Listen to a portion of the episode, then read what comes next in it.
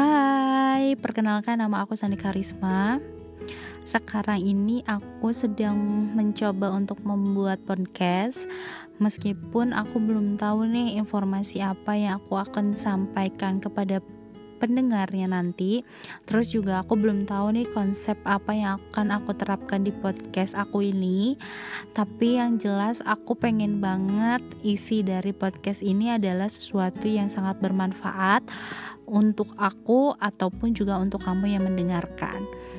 Dan di podcast ini nantinya aku juga pengen banget nih banyak diskusi dengan orang-orang hebat. Ya salah satunya mungkin kamu dengan sharing pengalaman kamu dari masa sulit kamu berjuang memperjuangkan sesuatu hingga akhirnya sekarang kamu bisa mendapatkan apa yang asalnya hanya menjadi mimpi kamu. Kita sharing di sini semoga banyak sekali orang-orang yang terinspirasi dari cerita kita nantinya dan juga uh, apa yang kita bagikan sangat bermanfaat untuk mereka yang mendengarkan. Semoga Sani konsisten ya dalam membuat podcast ini dan uh, mencari informasi-informasi yang benar-benar valid untuk uh, Sani share di podcast Sani ke depannya. Terima kasih banyak. Kala itu usiaku 40 hari. Seperti apa yang ibu ceritakan kepadaku. Entah apa yang bisa aku rasakan saat itu. Hanya saja ibu berkata, setelah dirimu lahir, di hari ke-40 ayah pergi. Pergi meninggalkanmu. Hancur, sehancur-hancurnya. Ayah pergi bukan karena Tuhan yang memanggil, tapi emosinya yang mengalahkan rasa cinta kepadaku. Aku berpikir, apa ini kesalahanku? Apa ini karena keberadaanku? Ya, Tuhan, jika memang kehadiranku meruntuhkan cintanya, kau boleh memanggilku kembali. Itu yang kumohonkan kepadanya. Ternyata waktu mengalahkan segala doaku. Tuhan masih mengizinkan aku untuk hidup.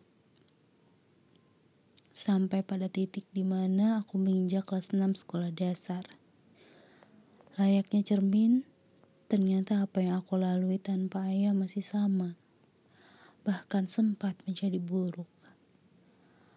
Pertanyaan tentang ayah adalah pertanyaan yang sulitnya melebihi soal ujian matematika kala itu. Ingin ku katakan ayah sudah dipanggil Tuhan, rasanya ucapanku menjadi suatu harapan. Jika ku jawab ayah masih ada di bumi, aku tidak tahu di mana ayah. Semakin aku dewasa, rasanya aku semakin kecewa kepada seorang pria. Namun, tidak mungkin untukku mengecewakan mereka juga. Rasa yang ayah tanamkan padaku ternyata membuat aku justru tidak mau menyakiti hati yang lain. Hal itu hanya membuat mereka tidak menyukaiku. Sama halnya seperti emosi ayah yang mengalahkan rasa cintanya kepadaku. Ayah, izinkan aku bercerita. Saat ini apa yang harus aku lakukan? Saat di mana orang-orang bertanya kepadaku, kapan aku akan menikah? Tapi justru aku takut untuk mengenal seorang pria.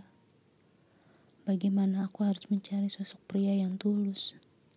Siapa yang bisa menjadi contoh pria tulus itu, ayah? Saat aku bertanya pada ibu tentang hal itu, rasanya bibir ibu bergetar. Karena ibu pun merasa kecewa dengan seorang pria. Tolong ayah, aku mencintaimu. Aku menyayangimu tapi aku tidak tahu harus berbuat apa dalam menjabarkan rasa cintaku pada ayah. Maafkan aku. Ternyata waktu yang mampu membantuku untuk ikhlas walau ayah tidak pernah kembali.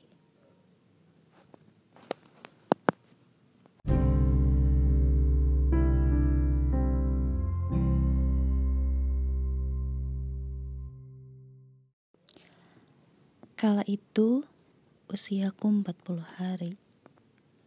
Seperti apa yang ibu ceritakan kepadaku. Entah apa yang bisa aku rasakan saat itu. Hanya saja ibu berkata, setelah dirimu lahir, di hari ke-40 ayah pergi.